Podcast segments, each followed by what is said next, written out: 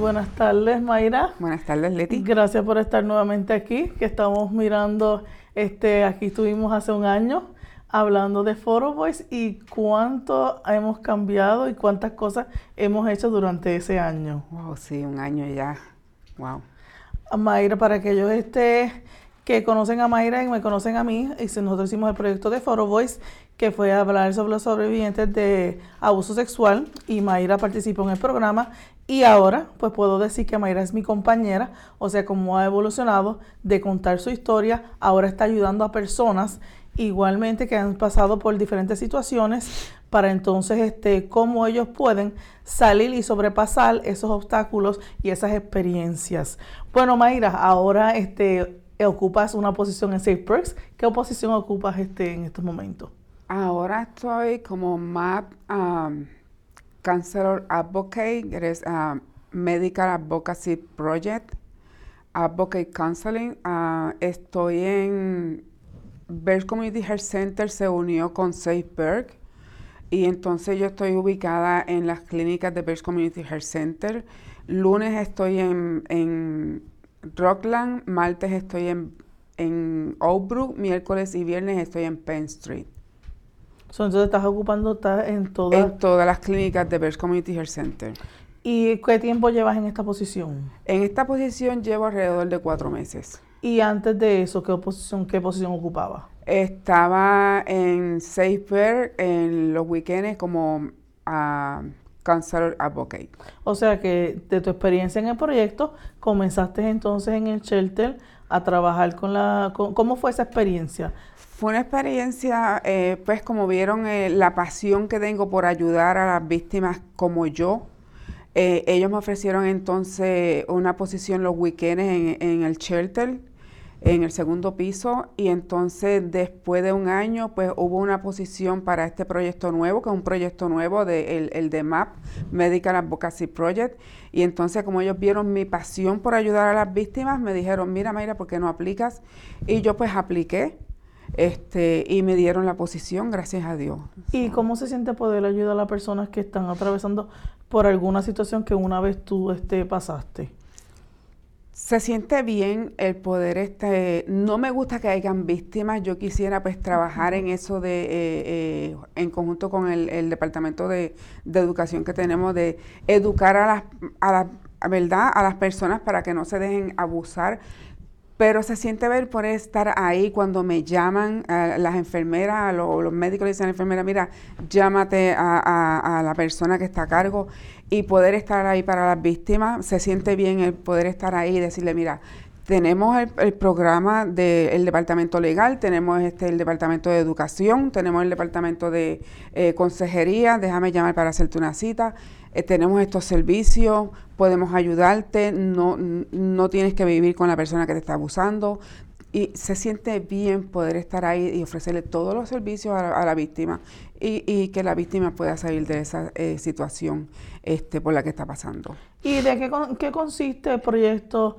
de Medical Advocacy Project Partnership Program? ¿Cuáles son tus responsabilidades, los deberes?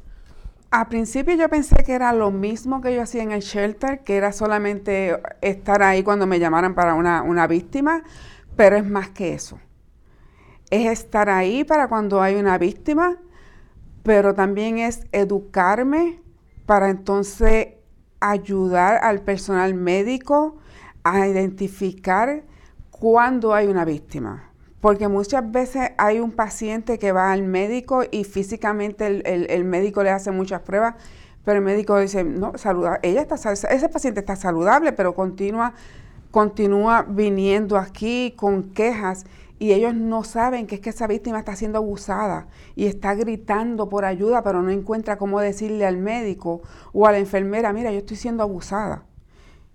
Y entonces en eso consiste el, Medical Advocacy Project. Es para identificar, aprender a identificar cuando hay una víctima, ya sea de violencia doméstica o abuso sexual. Y ahora mismo también tenemos el Human Trafficking que es algo, que, es algo nuevo que está sucediendo. Y más, más, más, educación. Que es más educación que tenemos que hacer también. ¿Qué es lo más que te gusta de esta nueva posición que estás ocupando? El poder ofrecerle los servicios al, que tenemos en SafeBird a las, a las personas, que muchas personas no saben que hay muchos servicios en la comunidad, muchas personas no saben que está SafeBird, que tenemos un montón de servicios en SafeBird. Este, ahora mismo tenemos el, servicio de el, programa de eh, el servicio de este economía que muchas personas se quedan con, el, con, el, con la persona que las está abusando porque no tienen dinero para pagar la renta o para pagar los biles y se quedan ahí. Tenemos ese servicio que aprenden a manejar el dinero y pueden salir hacia adelante, ya no necesitan estar con el abusador. O inclusive no saben, nunca han pagado una factura. No pagado una factura. No están educados en cuanto ni abrir una, una cuenta de banco porque siempre lo ha hecho la otra persona, pues entonces tienen miedo porque es algo nuevo somos estos humanos y muchas veces los humanos le tenemos miedo al cambio y entonces pues tienen miedo con, a lo que se van a enfrentar, pero no saben qué es. Con educarse es así de fácil para que entonces puedan lograr esa dependencia, financiera. También tenemos el departamento de, de, consejería, que muchas, muchas veces el paciente me dice, la víctima me dice, es que a mí no me gusta ir a eso de psiquiatra. yo, mira, pero tenemos el servicio de consejería, no es psiquiatra, es consejería y tenemos consejería, eh, en, en español, ellos te pueden ayudar, déjame llamar y hacerte una cita. O que, que no, y, y es, es, gratis, porque muchos me dicen, es que yo no tengo seguro médico. Tenemos consejería gratis. ¿Y encuentras que hay una diferencia en la respuesta de esos pacientes? Cuando al principio y cuando luego terminas la conversación con ellos sobre los servicios? Sí, sí. Muchos me dicen, ok, pues yo, yo voy a ir a SafeBird y voy a seguir.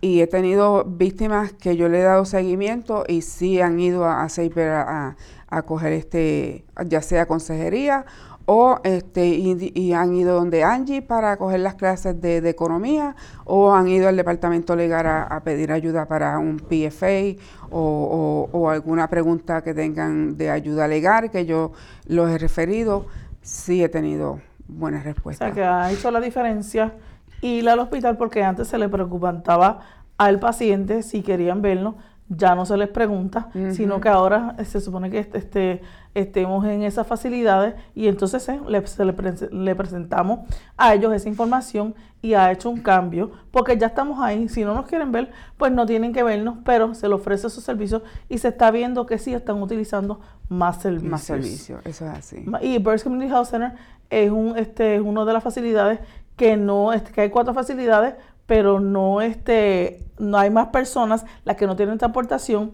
no está 24 horas y entiendo que antes no estábamos impactando esa población y ahora tú te estás encargando de impactar esa población. Eso es así. Y no solamente estamos, estamos ahí, estamos en el Reading Hospital y estamos en el San Jose también.